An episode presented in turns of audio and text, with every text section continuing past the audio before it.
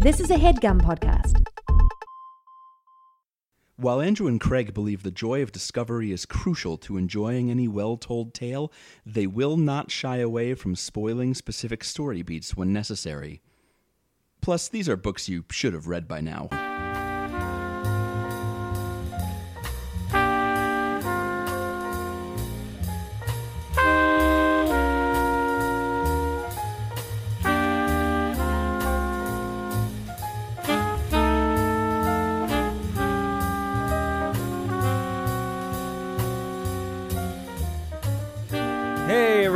Welcome to Overboo, a podcast about the books you've been meaning to scream. My name is Craig, but I'm dead. My name is Andrew's Ghost. Welcome to Spooktober. Welcome to our annual Spooktober celebration of all things spooky and creepy, like pumpkins and and mummies and flu shots. Ooh. Please get your flu shots if you can, because not everyone can. They're free in a lot of places. Or a very low copay. Andrew, we read books. And for the month of October, we try to pick books that are spooky or spooky adjacent. Uh, and we have one such book this week. What did you read? I read the graphic novel slash comic book, depending on your school of thought, I guess. Uh, From Hell was written by Alan Moore and illustrated by Eddie Campbell. And this is a Patreon recommendation from Tony. Thank you, Tony. Uh, hey, Tony. Hey. wrote, wrote in. Uh, it's, t- it's Tony with an I. I don't know if that changes. Hey, Tony. yeah, sure. Tony wrote in and said, You did a great job with Watchmen. Uh, that was episode 60. And I think this would be an interesting book to read, having some background with Alan Moore. The book is super long, but it is a graphic novel, so it goes faster than you would think. Yeah, it is pretty long. So it's um how many chapters is it? It was published originally serially between like 1989 and 96, I think, with an addendum published later in 98 and then various um, collected editions published since then. And I, I think um, Eddie Campbell is working or was recently working on a new like colorized version that may or may not be finished now. Um, I read the original black and white, which is kind of important to the style. I've got some stuff about that we can talk Okay, about later. cool. But um, it is several chapters. You referred to this book. 14, 14 chapters plus a prologue plus an epilogue you said plus a million like footnotes and appendixes and stuff where they describe a lot of their choices. Those I didn't get into because I didn't have time, but I have read the full, you know, the length of the uh, the rest of it. Yeah, you sent me a picture that and said this book is dummy thick, is what you said. I did say that. yeah. Now the reason that there are footnotes and uh, extraneous details in the back of this volume are probably because it is about Jack the Ripper. Um, and From Hell being a reference to one of the few existing letters that anybody thinks might be real. Yes. So the title is from the From Hell letter. Now that okay, so we should back up. We'll talk about the authors in a second. Let's talk about Jack the Ripper for for a hot minute, right? Killed a bunch of people. Well, in the eight in 1888 i think was the main year that he operated and there were other like subsequent killings that happened in the 1890s and i think the 19 aughts but people are not really sure whether those were all the same person like the the, the only five killings that were the five are, like- canonical killings. yes that are canonically considered to have been done by the original quote jack the ripper happened between august and november of of 88 i think Yes, and um, it was done in the Whitechapel district in the East End of London. Um, Andrew's right. There were eleven.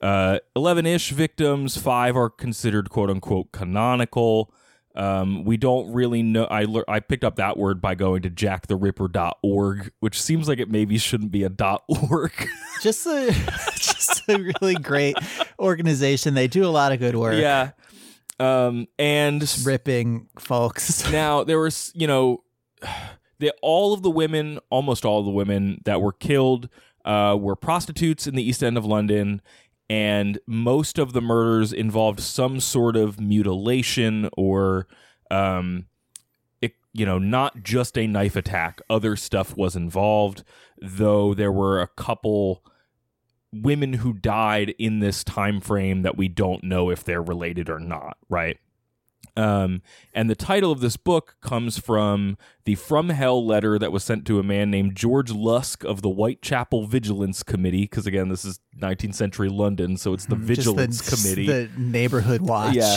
of Whitechapel. and it was accompanied by a part of a kidney. And the letter claimed uh, that the writer of the letter ate the other half. you just want to read it? Yeah, I got it. long. Mr. Lusk, sir, I send you half the kidney I took from one woman, preserved it for you to other piece I fried and ate it was very nice. I may send you the bloody knife that took it out if you only wait a while longer. Signed, catch me when you can, Mr. Lusk. Mr. Policeman, I gave you all the clues. So one reason, okay, so a major component of the Jack the Ripper like mythos, and the reason why people still write about it now, and the re- I think the reason why it's still continues to like capture the popular imagination yep. is one guy was never caught. Like there are a lot of theories, but the guy was never caught. Two, it was one of the first like big international sensation serial killer cases. Sure. Like this was a big deal that was was heard about around the world. And then the third thing was there was just this huge media circus surrounding it because everybody wanted in on it, I guess. Like th- there were just there were thousands of fake letters that were written to the police that made it almost completely impossible to actually like follow up on any real clues and really muddied the waters and made it hard to uh hard to find who it was. There's another like the other most famous letter and one that's referenced in this book is the Dear Boss letter Yes.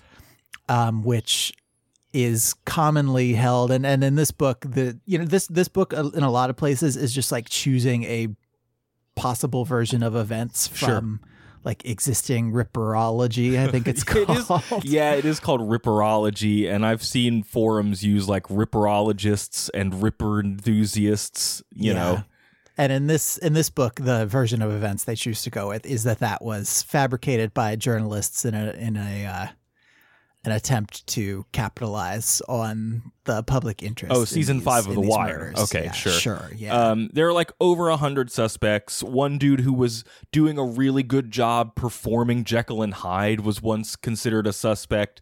In the '90s, a dude wrote a book that maybe it was Lewis Carroll.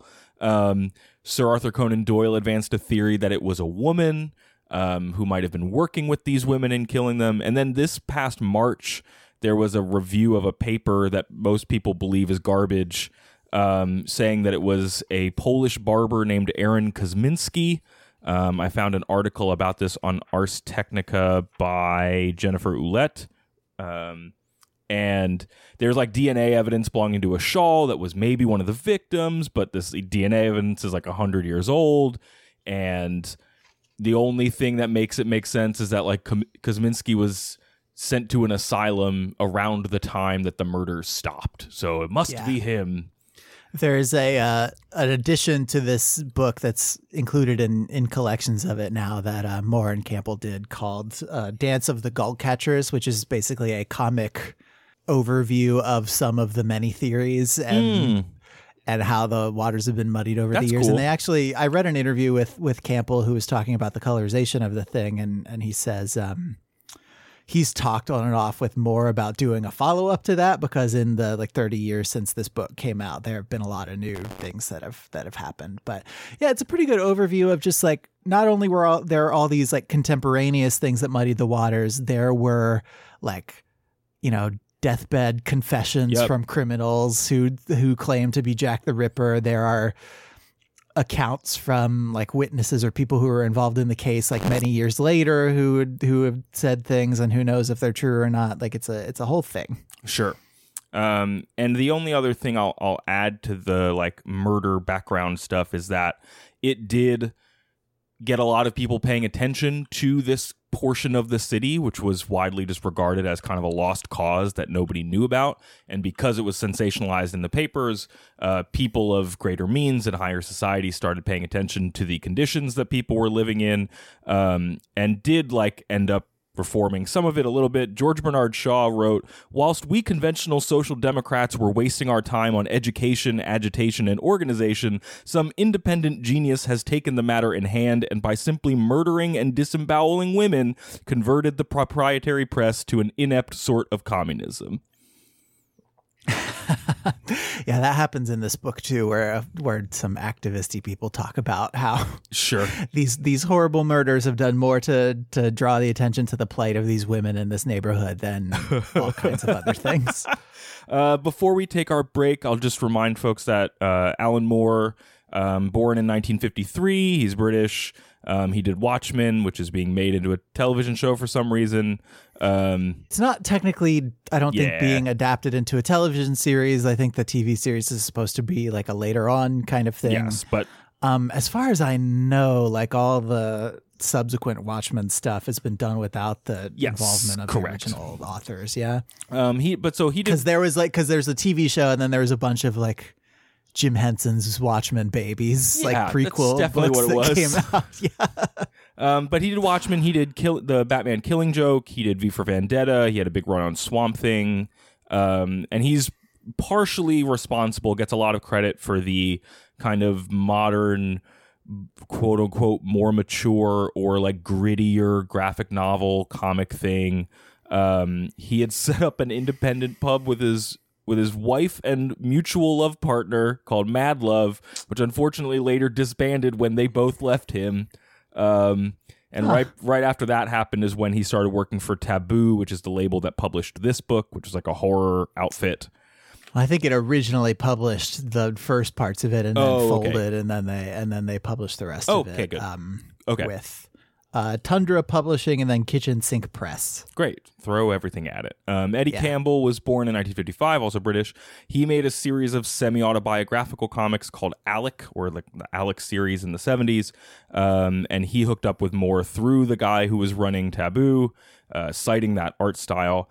Fun fact he is married to the author of The Time Traveler's Wife, which Yeah. I didn't know. No, no Audrey reason why. Niffenegger, right? No reason why I would know that, but it was kind of a neat little. That's a book I always think about sometimes. Yeah, you always think about it sometimes. Yeah. Well, timey Okay. time is a weird thing. Um, Time is I oof oof.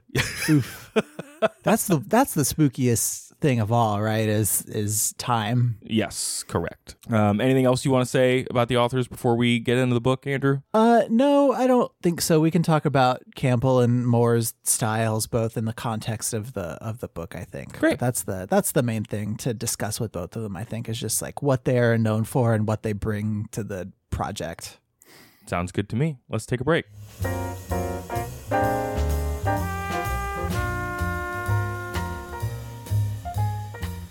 Craig, you know what? I'm not recording a podcast. I like to listen to them. You like to listen to podcasts? Yeah, I like to just put those sound pods in my ears and and blast some people's voices into them. Well, I've got a podcast for you uh, called Buffs Talk Science, Andrew.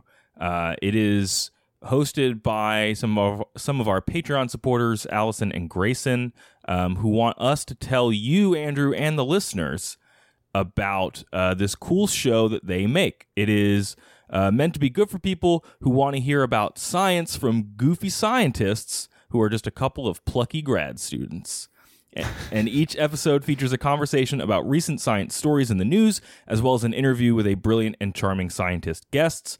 Uh, and it's mostly just like a couple of pals talking about stuff they care about, and occasionally like giggling, you know, learning about cows and their bacteria, all the That's a- giggle topics. That's the, that's the thing that we do is we talk about stuff and giggle about it. yeah, it's true. Uh, new- So it sounds like it might be a good fit for anybody who's still listening to this. Yeah, I think that is definitely the case. Recent episodes are titled Zinc Fortified Bacon, I Wish I Was a Banana Scientist, No One is Anti Telescope, and For the Greater Bad. I'm already sold on this podcast. man.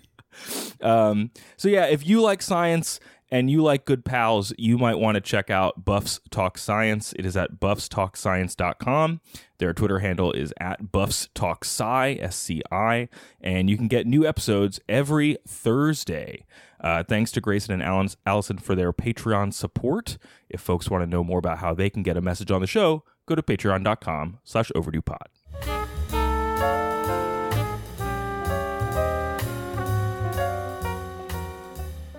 Hey, rip me, daddy. What? Oh, what?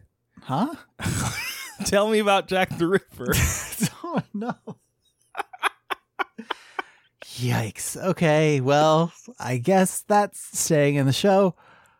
Uh, From Hell is a graphic novel. It's about Jack the Ripper. yeah, that's it. Well, end of show. Um, but Mhm. like we, we'll turn off the uh, mics, but I do want to hear more about it, please. Um, so what do you want to know about Like, it? oh god. Okay, so what is the setup?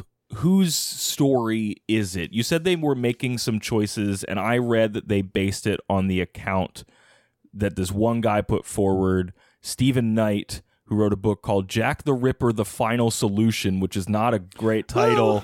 it's a bad title. Um, that seems to lay out some sort of conspiracy theory behind the whole thing. So definitely does that. Um, so yeah, the the book is part an adaptation of a of a common conspiracy theory, which holds that um, the entire thing, or at least the canonical five murders, were done in the service of the crown to cover up the fact that Prince Albert Victor had a married and had a baby with a shop girl Oh. in, in London's East End. Okay. Um, so that theory and, and the book, the basic like outline of it is this happens, and then everything looks like it's going to be fine, but then a few prostitutes find out that this happened and then try to blackmail the crown and get like 10 pounds out of it. Seems like and not so, a lot. yeah, yeah. And so the Queen, Queen Victoria then decides, well, we have to make this go away. And so she hires this like royal surgeon who is also a mason named uh, William Gull, Sir William Gull, who uh, then goes about and kills everyone. Oh, is it okay? And it gets it gets wrapped up in possible like a mental illness and a possible like god complex and some like masonic conspiracy stuff. Like that that's where it departs from being solely about Jack the Ripper and starts being about other stuff. But the frame of it is like the one of the cops who is involved in the investigation and then this like clairvoyant psychic guy who's really a fraud but was at the time of the murders going around and telling everybody that he knew what was going on they are two of the only people who really seem to know the truth of what happened and so they'd still get together and talk. And so it's them like many years later in the like mid 20s getting together and talking and reminiscing and then oh. the oh, book goes back in time and then it ends with them again. Just reminiscing about the time all those people died. i mean reminiscing is not like they're not like talking about good times over a drink. It's just sure, like, sure. we meet these people they have some kind of link. Here let me tell you the story about how they came to be pals and why they're together in Okay. the first place Now, when I read that this was about this conspiracy theory, I immediately assumed that that would be like a reveal at the end, but it sounds like maybe that's not the case. what did you think would be the reveal part That it was a conspiracy orchestrated by the queen. no that's pretty clear like up front Okay.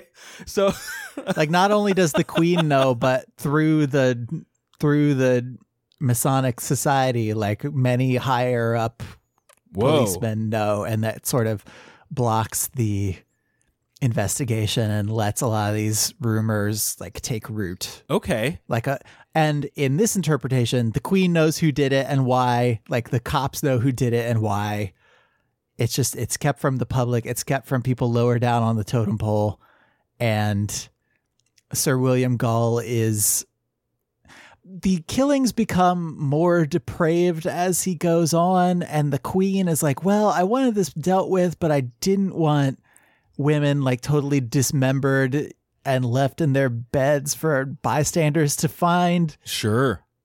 And so we got to do something about this. And then the Masons are like, well, we have ways of dealing with this. And so they they lock him up in an asylum under the name um his last name is Mason. They have a sense of humor about it after all. uh, Thomas Mason is the name.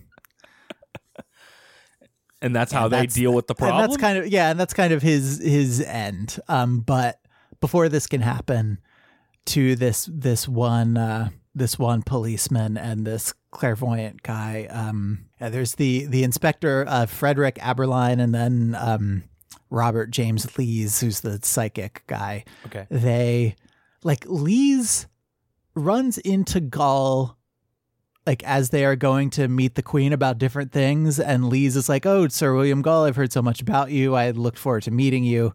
And Gull, who does not look kindly upon Lees's field of, you know, chosen field of study, Sure. says, I was not looking forward to meeting you at all because you're nobody.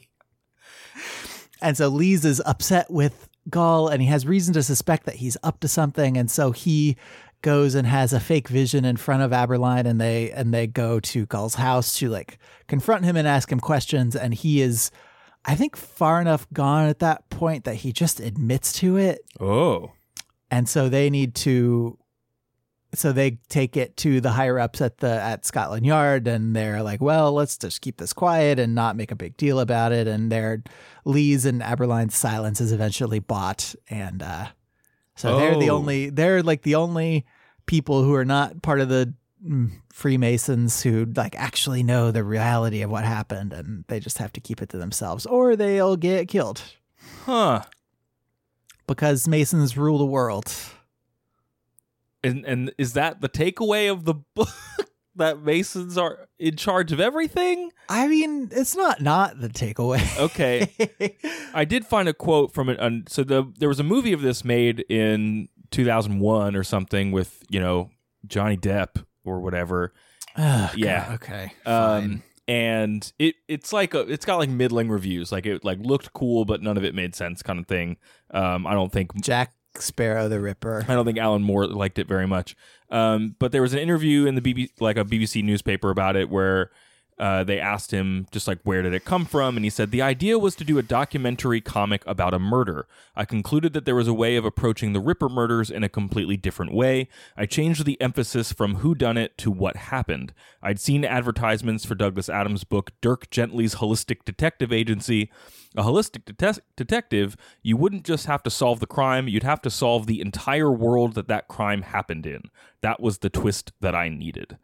And so it sounds like this is not let's like the reader isn't trying to figure out who did it. The reader Yeah, like the, the book is is I mean you meet William Gull before you know that this is a thing that he is going to do, but it's like it's foreshadowed a little bit and by the time you get into like chapter 4 or 5 of the of the 14, not counting the prologue and the epilogue, you you know what he's doing. Okay. Okay. Do you and then and then you just watch the police kind of flounder around it. You watch the lives of the women who are murdered. Um, the reason there are five murders instead of four because there are four women who know about this this royal baby mhm. who need to be silenced. The reason there are five is because the fourth one is mistaken for somebody else and gets killed. Okay. And it's also like I guess five is a number with Masonic significance or something. That's the way it's presented in the book. But Cool. but it's like Gull kills this fourth woman and he's talking to his like coach driver who is complicit in the whole thing even though he doesn't like the coach driver is the one who actually writes the from hell letter which is the in book uh, explanation for why it seems kind of subliterate Mm. um but uh yeah so he kills this fourth woman and he's like man it's so it's too bad that we're done killing people Whoa. because five would have been great and then he finds out oh hey there is this fifth woman that's perfect Oh, great man.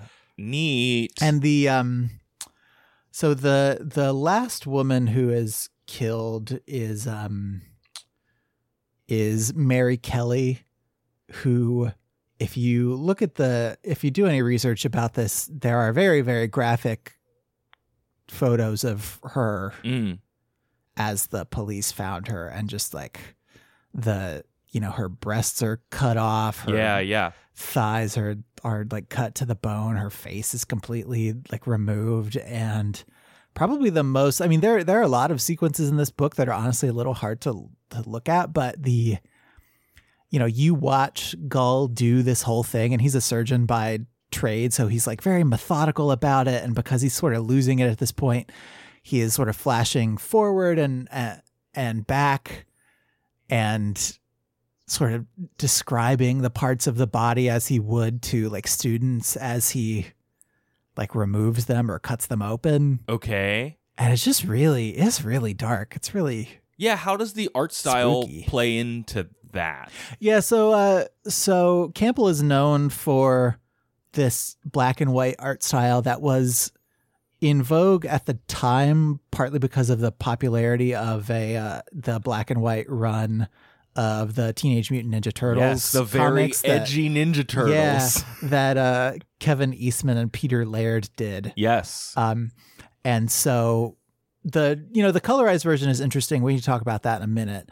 But the um, art in this is all it's all black and white. He uses a lot of um, like cross hatching for shading. Yep. Um, but it's very like a lot of it is very like sort of scratchy looking pen Oh, sure.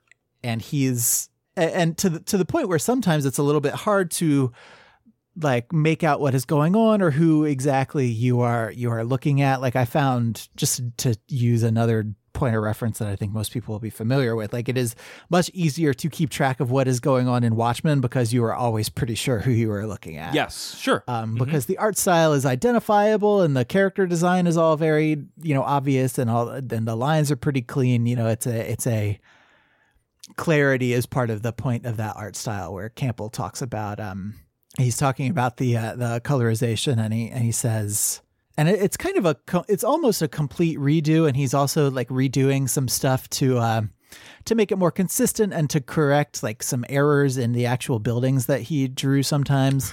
Um, he says the phrase we're using is i'm revising it for color clarity and continuity. Uh, sometimes if things aren't clear enough i can go in and clarify what's going on.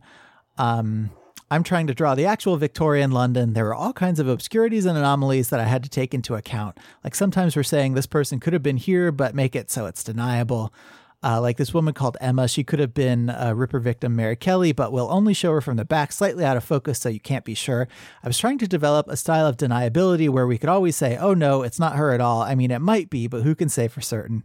That required a lot of foggy drawing, a lot of soft focus where things are not definitely so. If we don't have the evidence for it, we're only hinting at it that it might have happened this way. I had to draw it in a way that was vague. That's why a lot of From Hell has that look. It's like you're seeing the evidence from the back of a galloping horse.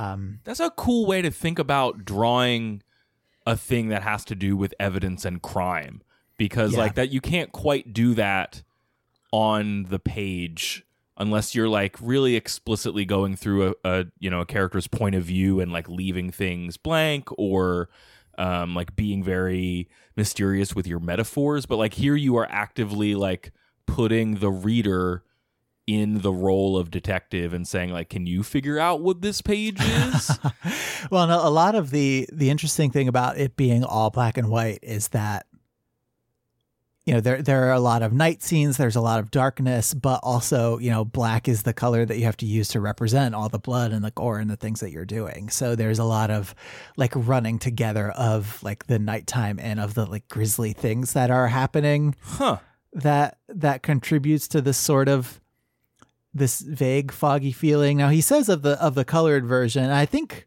if you were a big fan of this you would want to read both and get different things out of both of them. Mm-hmm. um, but he's talking about you know there the good thing about computers is they have a million colors and he talks about before you know computerized coloring you'd have to lay out all these colors by hand and decide exactly what you wanted to do.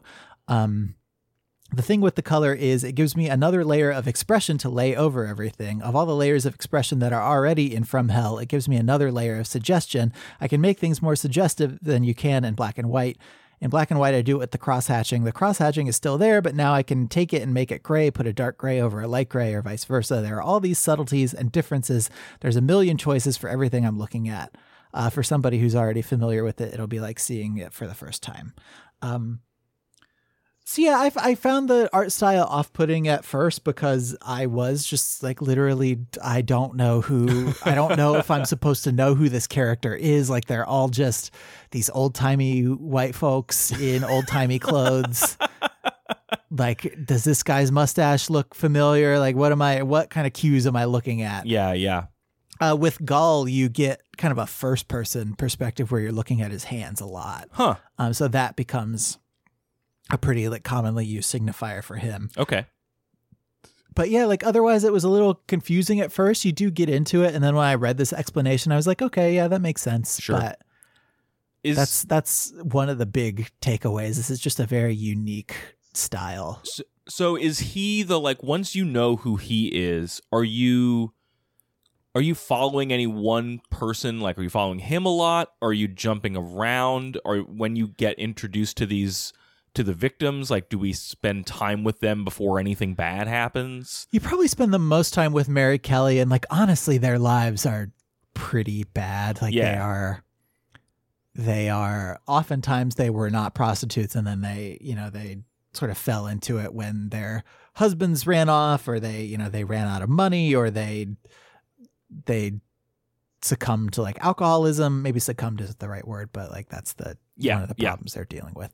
Um, so yeah, you you follow around Mary Kelly. You do you follow around William Gull a lot. Um, one of the chapters in the middle of the book is just this big, basically Alan Moore monologue Yeah. where he is driving around with his driver, and they are, and he's like doing this big thing where he's talking about how everything goes back to like the Masons and the sun god and Yes. how and all about like men subduing women like that's a component to this as well like if if you, research the Ripper crimes a lot like something that people get fixated on is suspects who had like a history of hating women or a reason to hate women Yeah, yeah, yeah, yeah. because it was the the victims were all women Well, and Um, and they and many of them were, you know, as we've been saying, were victims of like intense mutil like mutilation. I guess I Yeah. almost said Yeah, yeah, yeah. mutilization. That's not a word. Um, yeah So No, the, and the the early ones are just like, oh, an organ is removed or, or something, and and that is what caused um, inspectors at the time, and then you know the armchair inspectors that we have now to to uh, surmise that possibly the the culprit had some medical skill, like the woman who the uh, I think it's the kidney is removed from. Is that what's yeah. referenced in the From Hell letter? Yep. Yeah, the, they're saying in the book, you know, there is a if you were doing this in the dark with people around in a couple of minutes, like there's a membrane that needs to be removed to even get at this kidney. And so to get it out with such precision would require some knowledge of like anatomy in the human body. sure, sure, sure, sure. Um, yeah. So what else about it feels very Alan Moore y if we're not like it sounds like okay, we're getting the portrait of the world that these women are living in, even though it doesn't sound like we're getting like a chapter about each of them necessarily. You haven't said that. No, no, no, Okay. no, no. Um, what about it as someone I know you've read Watchmen, we we both read Watchmen, and we have a sense of who like Moore's ethos about like systemic problems and things. Anything aside from that monologue about you know tortured gross masculinity? Probably the Alan Mooreist section of it is there's a bit um, getting toward the end where he's killing uh, Mary Kelly, and this is you know again his his the worst of the mutilations we see.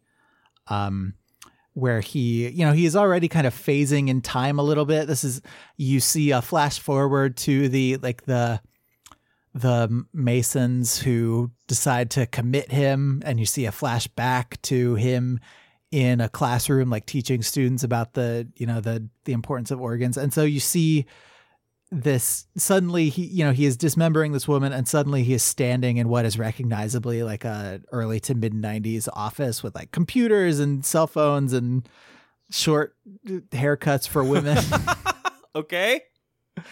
and um and he says i'm gonna try and read this and we'll see if it works without the images Sure, Um, sure. Oh, dear God, this is Gull talking. Dear God, what is this ether I have come upon? What spirits are these laboring in what heavenly light? No, this is dazzle, but not yet divinity, nor are these heathen wraiths about me spirits lacking even that vitality. Uh, what then? Am I like St. John the Divine, vouchsafed a glimpse of those last times? Are these the days my death shall spare me? It would seem we are to suffer an apocalypse of cockatoos. This is in reference to a spiky haircut on a woman that he saw. Okay. Morose, barbaric children playing joylessly with their unfathomable, unfathomable toys. Where comes this dullness in your eyes? How has your century numbed you so? Shall man be given marvels only when he is beyond all wonder? Your days were born in blood and fires, whereof in you I may not see the meanest spark. Your past is pain and iron. Know yourselves. With all your shimmering numbers and your lights, think not to be inured to history. Its black root succors you, it is inside you. Are you asleep to it that cannot feel its breath upon your neck, nor see what it soaks its cuffs? See me, wake up and look upon me. I am come amongst you, I am with you always. And so kind of putting himself in this position of like of like primal early mankind. Um and then this is this is mirrored a little bit like late in the book where he is in this asylum he is dying and he has like some flash forwards to to real things that happened in you know in the in the 20th century. And he is positioning himself sort of as as god because he through his his he through murdering these these people and like capturing the public imagination in the way that he did has helped like birth the 20th century as the 19th century ends. Okay. Yeah. Sure. Because it's, you know, especially like early on, I mean, I guess throughout the century, but especially, you know, in the, uh, let's call it like the, the teens, 20s, 30s, 40s, those decades, a lot of people died. And so Yeah. he's sort of taking credit for like bringing this violent era of humanity into existence, I guess. Well, and, and it's all and it's all part of this like grand Masonic tradition and and mythos and everything. yeah, so Moore is making a connection between a dude who killed at least five women in London, but became sensationalized to the point of copycat murder, etc etc., and the human like impulse to violence that seems particularly uh present in the 20th century i guess. Yeah okay okay alan moore. I think i get it. So I'll I'll say that's kind of all I really am have come like ready to talk about because uh, you know that doing a plot synopsis we've kind of done it already by covering the version of the of the Ripper crimes that this book is kind of treating as as canonical. Okay. Though you know it's adding its uh, its own stuff in but um what about the was there anything about the mason stuff or about the interplay with like the queen and the cops that like stands out as remarkable or interesting? Because that's the kind of stuff that is not in oh it was this guy who was a depraved barber from down the street. You know that's the stuff that is more systemic. Yeah, it's it's both like whenever you see the queen, she's just kind of sitting in a dark room, okay. Um, just like talking, and it's just her against against a black background most of the time. But that like that's the picture of of power that you get is it's just a woman sitting alone making these decisions, like trying to protect her family and not necessarily overly preoccupied with the with her subjects, except insofar as they view the the crown and and her. Um, this is, you know, this is happening kind of at the peak of British power. Like maybe not the peak, but a peak. You know, it's the sort of sun doesn't set on the British Empire phase, but also not long before the sun does start to set on Yep. the empire correct so you got this this picture of like one one thing that they're trying to accomplish is to keep the people sort of mollified so that there is not some big like they talk a little bit about like french revolutions that are happening in this period and i'm not because i'm not a historian i'm not sure which ones they're talking about because it does seem like the french are just doing a lot of revolutions for like two or three hundred years in here. yeah, I'm trying to Um, remember. I know that the there's a big year of there's a big year of revolutions in 1848, which is a like another French Revolution, and then that had like a big wave effect through Europe and a couple of different countries. So this would have been like 40 years after that. I don't know if there was anything in the 60s or 1860s or 70s, but that makes sense, and that could also like in the when Moore is writing this in the late 80s and then going into the 90s, you know, you you are dealing with the sunset of the Soviet Union and kind of a reordering there. You're seeing I don't remember when the Yugoslav conflict happens, but that's like I think after the fall of the wall. I think it's mid '90s. I want to Yeah, say. okay. Okay, okay. Um, but yeah, Um, just like geopolitical changes run through a monarch or run through some sort of shadowy cabal who's supposed to be controlling all of it anyway. Um, what what way was it? Back up all the way to the beginning. Why is it a problem if this dude had a kid out of wedlock? What are these women gonna do about it? Is that how's that gonna? they're they're trying to they're, they're just Oh, they're saying give us money. money, just- give us money or we'll tell everyone that your you know your royal kid had this baby. Okay, okay. I guess that's bad. That's bad enough. Yeah, they don't want like people to find out about it. They don't want people to riot. So it's like simultaneously, yeah, the queen controls everything and the masons control everything. Like there there are these two big powers that purport to control everything, but then also in the end Gull has just like taken upon himself this responsibility to do this thing. Like when the when the masons are trying him at the end, he can you time code me? I actually want to read what Yep, he says yep, yep, yep. it's a pretty solid burn. Yep. so the so the the guy who's running this this I don't know what to call it, like a trial, a panel, I don't know. he's he's telling Gull, Knight of the East, you stand accused of mayhems that have placed our brotherhood in jeopardy before your peers, masons and doctors both. To which Gull says, I have no peers here here present. What? I fancy that you understand me, sir. There is no man amongst you fit to judge the mighty art that I have wrought. Your rituals are empty oaths you neither understand nor live by. You cite the great arch- architect, yet you would befoul yourselves should he address you. Yes. But he does not address you, nor Westcott there, nor Woodford by his side, for all their mummery, not Dr. Howard ever in his cups. And yet he speaks to me. He is the balance where my deeds are weighed and judged, not you. Sir William, this is insufferable.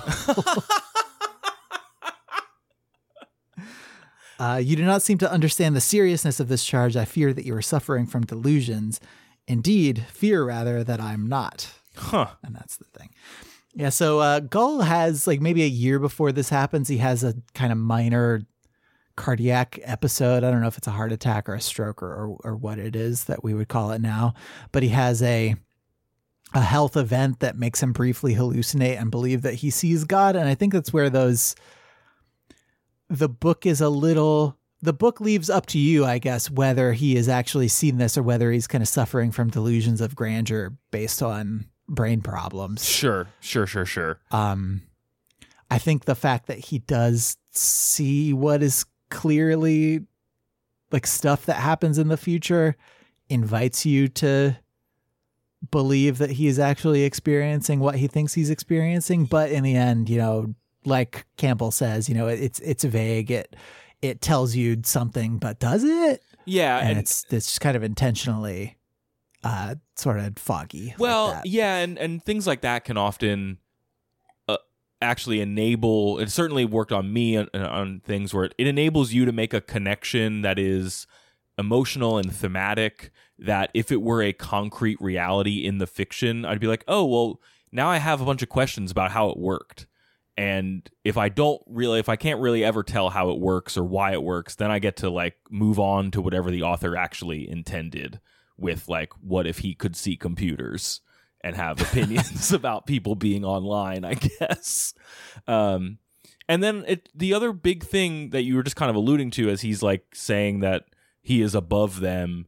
This does feel like a thing that happens in superhero stories sometimes where like the bad guy hires a worse bad guy who is out of control you know how Mhm. does does the book kind of at what point do the Masons like try to stop him early and they can't? Yeah, I mean, but because his last, the last thing that he does is by far the worst. There is kind of a check in a little bit earlier where the queen is like, "Listen, I told you to take care of this, but are you sure you need to do it this way?" okay. um, and then there's also a, a whole nother chapter where you uh, meet this sad figure um, named uh, Druitt Okay. who is like the the cops decide that to to make this go away even after like Gull has confessed they they you know they they need someone else to blame it on so nobody keeps asking questions so other people don't find out what actually happened hmm which would expose both the crown and the masons and neither group wants that and so they say you know we need to find somebody who is kind of a loner without a lot of close friends who nobody's going to defend who maybe we can accuse of some impropriety. So they find this uh, boarding school teacher whose name is druitt who um, is also a cricket coach and like one of his players like accuses him of of kissing them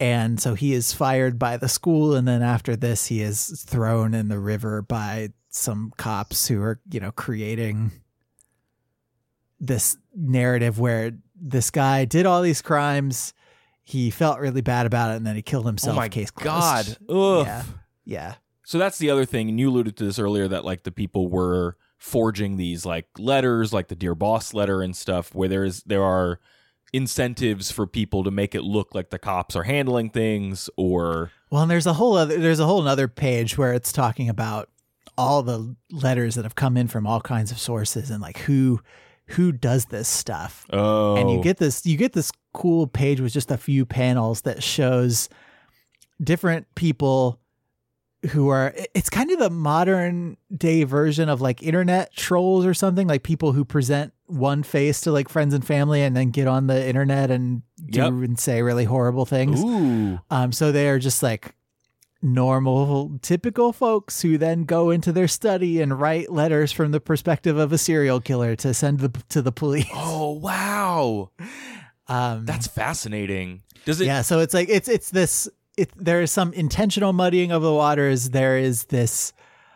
There is an accidental muddying of the waters that they try to take advantage of. I guess Okay. to just kind of conceal the actual events. Um, some of it is in their control, and a lot of it is not. Sure. And are there any actual like copycat murders in the story that they deal with? Because that's a huge part of the mythos and, Yeah. and what actually Not- not in this mythos is not story. the right word for a bunch of people who did get killed.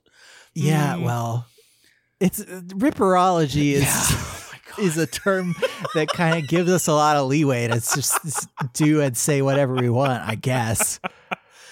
Um, but there are copycats, maybe. not not, not in this book, Okay, no, because okay. I mean the the canonical copycats all like all of those crimes happen later, right? Like I I didn't read much about the victims beyond the canonical five because that's what the book deals with, so that's why I wanted to know about.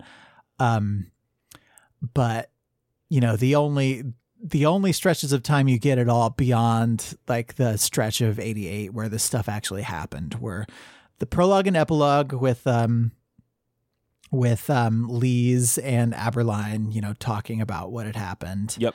Um a brief sequence with a gull in the asylum in like the 1890s, I think, seeing the past and future and declaring that he is God and then dying Mm-hmm. And that's pretty much it like you don't you don't see any of those other what was it a total of six other people who are thought to have possibly been Yes. Um, ripper murders Yeah, there were two or three ahead of time. Um, because I think the first one, I'm I'm bouncing back and forth between jacktheripper.org and the rest of my notes. Um, but the one, the earliest one is Martha Tabram, I believe. Well, there's some debate over that. There's Mary Nichols, who's the, actually the first of the five. There was a woman who was killed in April, but was just like stabbed and then died later. There was a torso that they found in 1889 that they're just like, I don't know, this is a lady's torso. Must be Jack the Ripper, I guess, because we never caught him.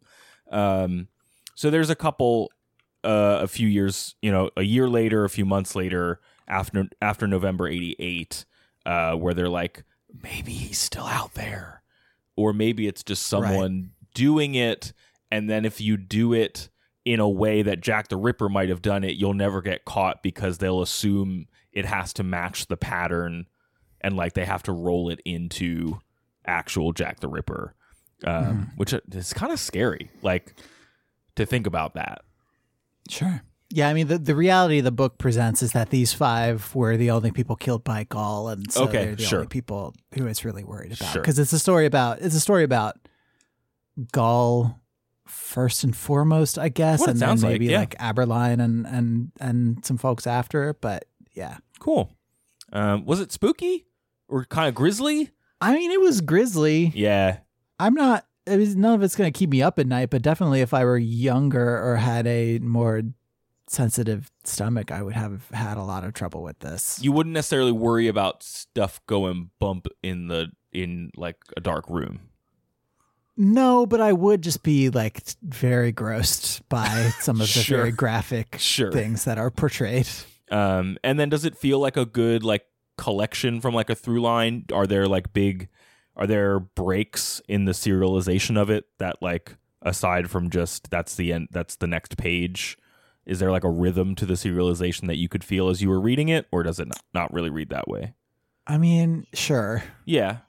I wasn't sure like what the Each, I mean, it insofar as a chapter book that's split up into different chapters Sure. presents each chapter to you as its own chunk, then yes, it did read like a book. But it's not like every chapter opens up with like a shot of the cops smoking and saying a thing, and then like you dive in. Like there's not, or like a theme no, song no, or something. no, no. There's no, no. There's no theme Okay, song. I wasn't sure how continuous it was. I just wanted to know. Yes, I know it's a book. It goes So, I in mean, order. occasionally a chapter will pick up like right after the end of one where it's ended on a particular cliffhanger note Sure.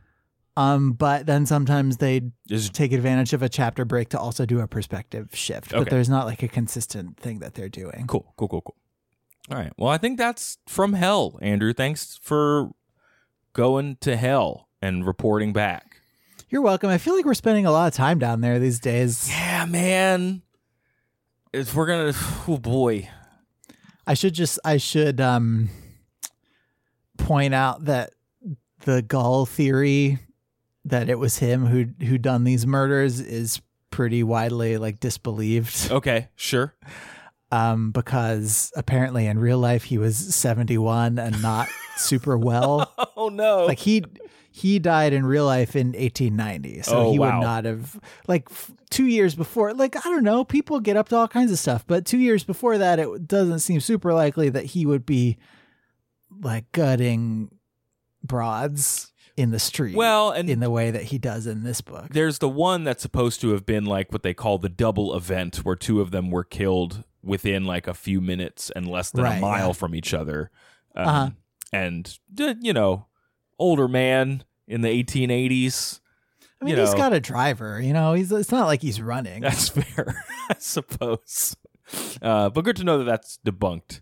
It wasn't him, and that this book is all a lie. Or was it? That's so spooky. Send in Who can say? Send in your Jack the Ripper theories uh, to overduepod at gmail.com. We're going to get to the bottom of this. No one else has been able to. We're going to solve it.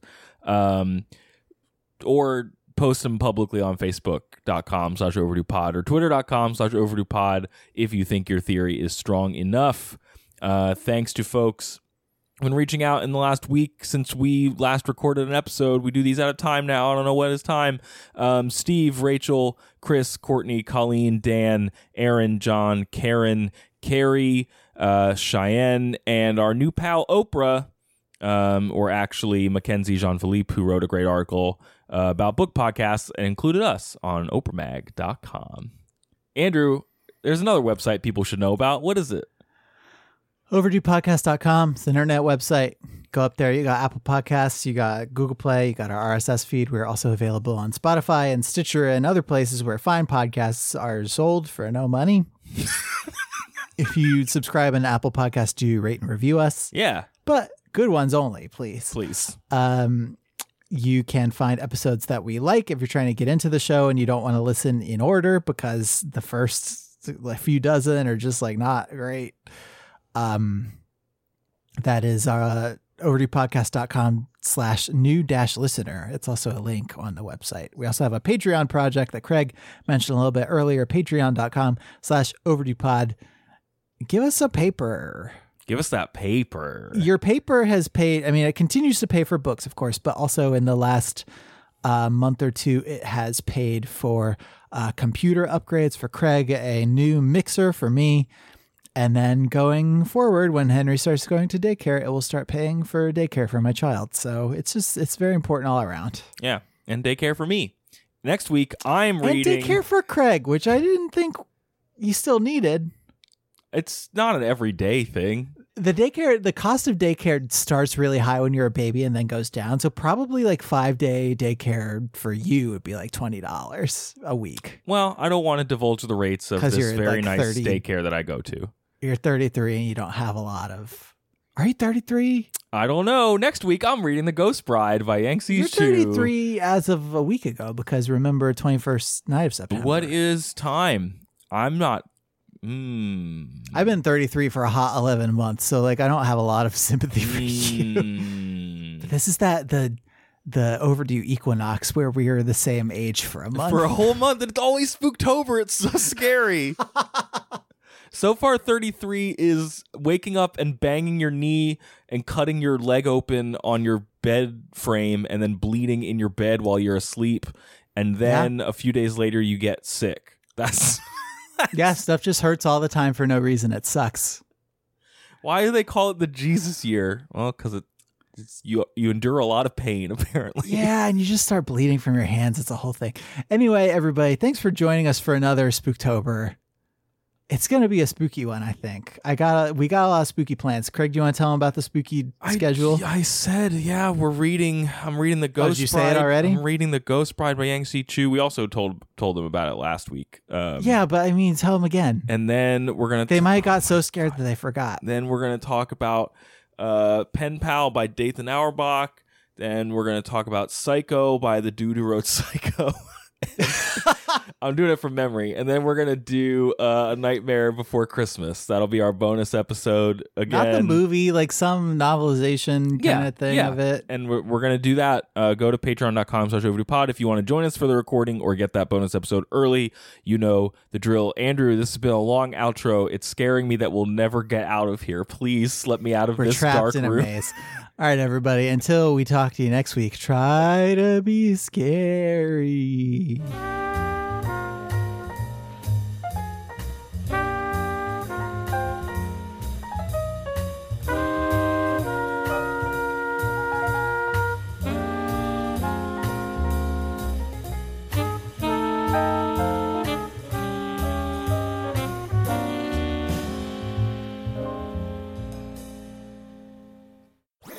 That was a headgum podcast.